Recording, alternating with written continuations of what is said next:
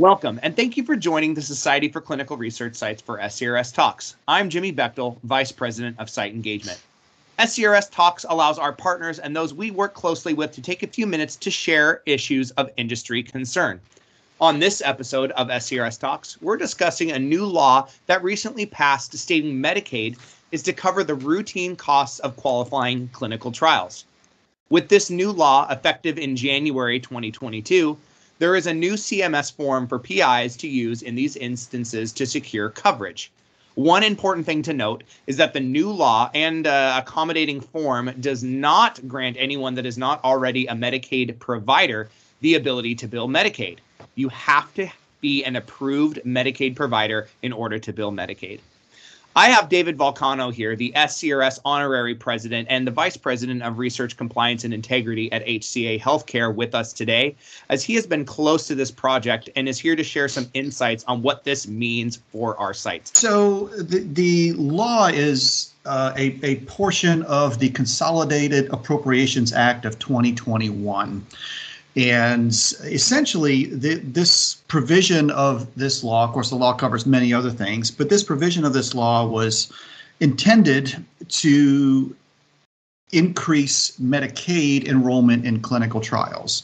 Uh, it's important for the Medicaid population, uh, and then it's also important for all of uh, the diversity, equity, and inclusion needs for uh, enrollment in clinical trials the problem that Congress seemingly was trying to solve was uh, that Medicaid never specifically said that they would cover uh, routine care in clinical trials. This is similar to uh, what Medicare does. Uh, but Medicaid never said that they didn't cover routine care. And from my understanding, and uh, I know many sites out there have said this this hasn't really been a problem. They they've been able to bill Medicaid for routine care in clinical trials, even though Medicaid never said that they did. They, they didn't say that they didn't, but they never said that they did.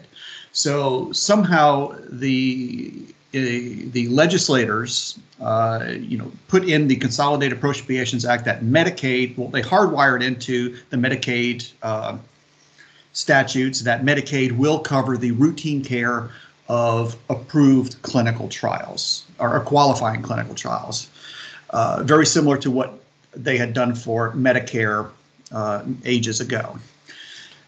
The issue that we, we've been challenging CMS a little bit with is, uh, or working with CMS, is that in addition to uh, making that statement within the uh, Consolidated Appropriations Act of 2021, they also said, oh, by the way, if a Medicaid beneficiary is going to enroll in a qualifying clinical trial, uh, there has to be a form.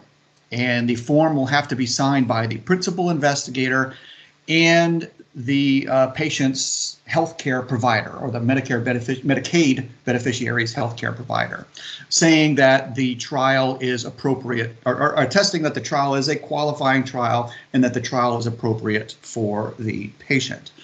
So, unlike Medicare, uh, the Medicaid beneficiaries will have to have this form signed by the, the what we believe to be two different physicians. But we're trying to get clarification is if it can be one physician. So this law was supposed to be in effect come 2022 or January 1st of 2022. Uh, the only thing is that if there were certain states that needed to change some regulations, there would be some phase-in obligations, but that that's kind of the, the boring part and not germane to our discussion. The problem with it is that the form never came out. So, you know, towards Q3 and Q4, we never did see the form. We heard that they were working on one. We never could see it.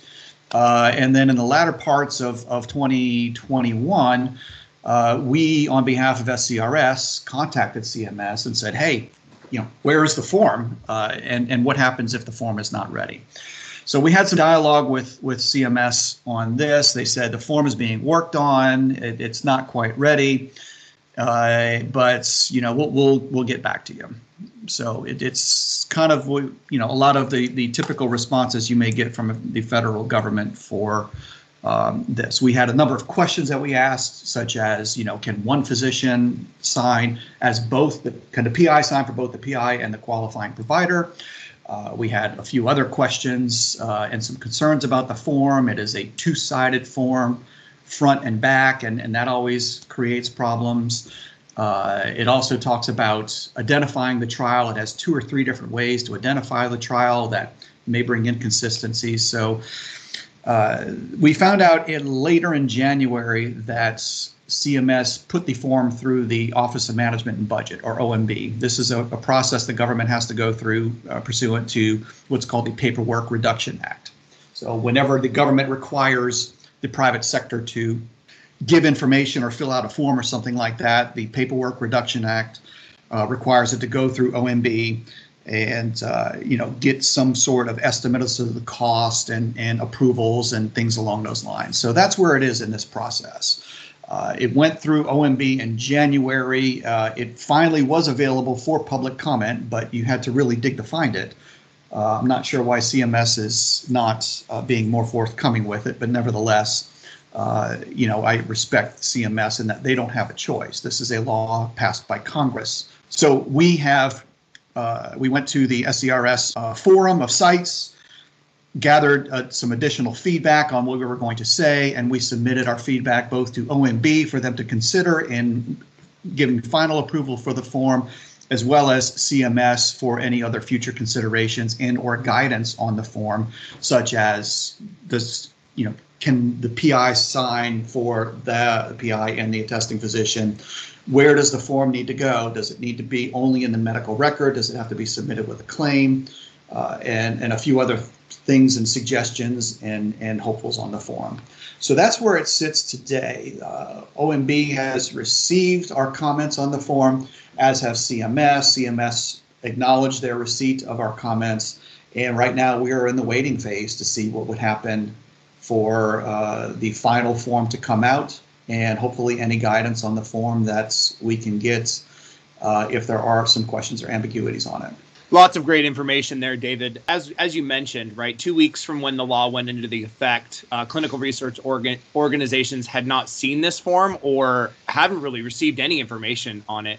Um, despite the year CMS had come to develop this form, it seems to me that the form was created with little or no site input or or um, truly any f- public feedback for that matter.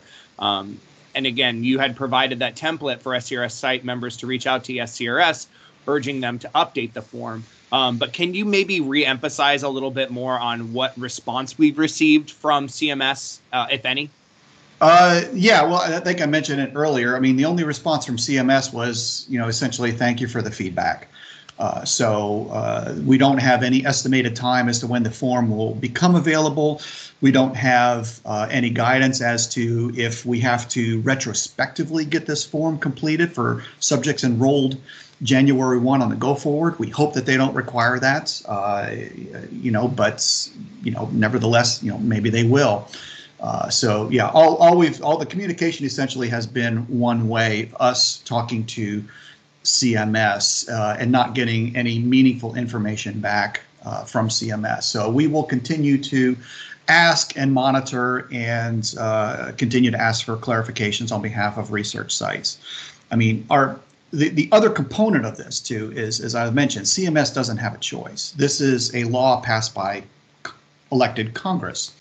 So in order to, if, if we believe, which many would hypothesize, that this form is going to have the opposite effect on Medicaid uh, enrollment in clinical trials because it adds additional burden to the sites and the Medicaid beneficiaries. Uh, you know, if, if that has to be two different physicians, they're going to have to go get an appointment with another doctor to uh, get uh, a form signed uh, for them to enroll in a clinical trial. So that's going to add time and cost and, and delays in their enrollment. So uh, as, as we generally hypothesize that this form is going to have the opposite effect on Medicaid beneficiaries enrolling in clinical trials and the opposite effect of the diversity, equity, inclusion efforts that everybody is trying to uh, go forward and, and improve on, that uh, we think that you know individuals should uh, preemptively and, and uh, openly contact their representatives in the Senate and the U.S. House of Representatives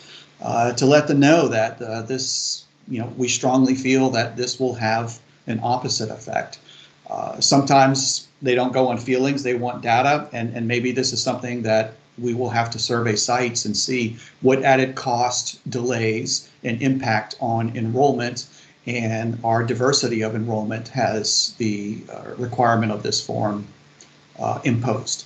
Maybe we'll be surprised. Maybe maybe we're overthinking this and, and it won't have an impact. But uh, you know, certainly out the gate, the the educated guess is is that it probably will have the opposite impact of what the law was intended to do. Yeah, that makes that makes sense, David. And uh, I guess time will tell really where we head with this and, and what direction um, this ends up going for our research sites. Uh, to be clear, David, for our listeners on the line, uh, we we talked about it a little bit before. Um, you know, Medicare, Medicaid sites, right? Sites that uh, might bill through Medicaid. But I want to be clear: what types of sites, of research sites, might this affect? If you are a site that is doing studies that are billing the patient's insurance for routine care affiliated with those research, that's what it's going to affect. Uh, if you had been billing Medicaid in the past and not having any problems, then you will, you know, you'll have the additional obligation of, you know, needing to have this particular form uh, completed uh, under the guidance for this, or, or the guidance provided by CMS, if and when this this form becomes available. So sites like you know, that are compensated 100% by the sponsors for everything affiliated with the study. Uh, you know, those types of studies will not be affected by this because you're you're not sending a bill to Medicaid.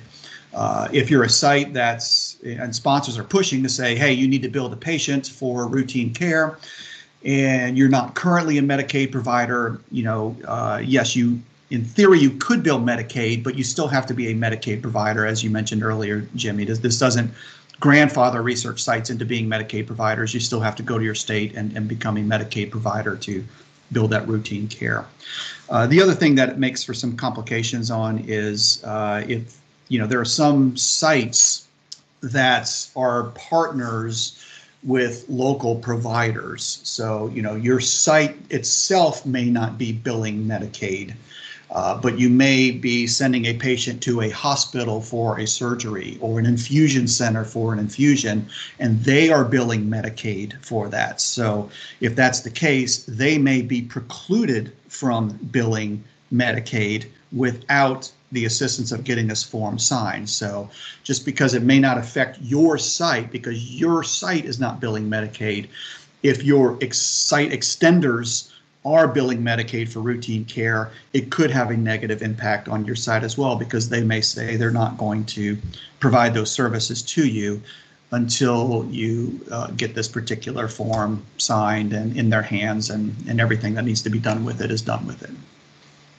Interesting. And, and I think helpful, right, for a lot of the sites that we have on the line that um, that might uh, need to know whether or not this affects them. So uh, again, very helpful, David. Thank you. Um, getting a little bit more into that about about the sites and, and what they need to do. What can sites do to be prepared for this? Right when when the everything's all said and done, I realize you know we're we're kind of playing this awkward waiting game right now with the government. Um, but what advice do you have for them as they navigate this new challenge? Uh, I would say you know, first and foremost, uh, you know, stay tuned to the SCRS forums, uh, any news feeds that you get that might be related to this issue. Uh, you know, we'll we'll stay tuned, but you know, we may miss an announcement for a day or two or something like that. If, if somebody hears about it, uh, please post it on the forum that you've seen movement in this area uh, from CMS, and, and we can jump on the follow up if if we're delayed in that. Uh, I mean, obviously, the sooner that we get this educated out, the the better. Uh, and that's for sites, but then sites may also have to educate the CROs and the um, sponsors on this. I know, Jimmy, you and I have already had talks with uh, ACRO, the Association of Clinical Research Organizations. Uh, that's the trade association for CROs to give them a heads up on this, and uh, we'll we'll gather some additional feedback from sites to uh, work with ACRO so that they can help educate their CRO partners to say this isn't a bunch of whining sites. This is something a, a legitimate issue that uh, could increase cost and or decrease enrollment in uh, the um, uh, in, in, in their clinical trials. So uh, that's that's what we're doing to prepare for it. The other thing I would suggest sites is maybe do a current inventory on if you are going if you are billing Medicaid for any routine care affiliated with the sites, or if any of your extenders uh, like hospitals or infusion centers or surgery centers or things like that are billing Medicaid for the routine care portion of of these studies so that you have an idea as to the scope of impact that uh, the new form, once approved and distributed and required, will uh, uh, have on you. Excellent. Very helpful, I'm sure, for for our colleagues on the line, David. So thank you. Uh, as we begin to wrap things up here and, and, and close, conclude our conversation, what can SCRS do in the future when things like this occur in our ecosystem, right? We want to be prepared, and SCRS stands on the pillar of advocacy and education as, as two of the four pillars. So what, again, what can we do uh, for our sites when it comes to situations like this? Sure, I think you know very similar to what we've done. I mean, for for years we have looked at uh, pending in or new legislation that we can provide comment on uh, when comment periods are open. Uh, even when comment periods are not open, we can provide comment on when it comes to legislation. So this is a, a, a legislative driven driven event. So you know one thing that we can do to um, uh, is, is, you know continue to do that, continue to provide the feedback to the folks that are writing the laws, uh, and provide our opinions and or data to the extent that we have data. So uh, that you know as to what a new law would have an, an impact on the uh, you know from our members our members are our greatest assets you know they can help provide some information to us that we can aggregate and send off on to the regulators uh, on behalf of our membership uh, for things that might affect sites globally, like an issue like this. Lots of great action items there, David, and things to look forward for not only us, SCRS as an organization, but also for our sites. Um, so I appreciate your insight into this issue, um, and, and thank you for your time today. Thank you to SCRS and your staff support in, in all of these initiatives in, in helping us sites uh, do the right thing for ourselves, our businesses, and the populations that we serve. Absolutely. Thank you, David. For those of you on the line, make sure you register for upcoming webinars, SCRS talks, and other discussions by visiting our Learning Campus, as well as our publication section of our website, myscrs.org. I appreciate everyone's participation in today's program and looking forward to having you join us for more great content. Thanks for listening. And again, David, thank you for being here. Thank you, Jimmy.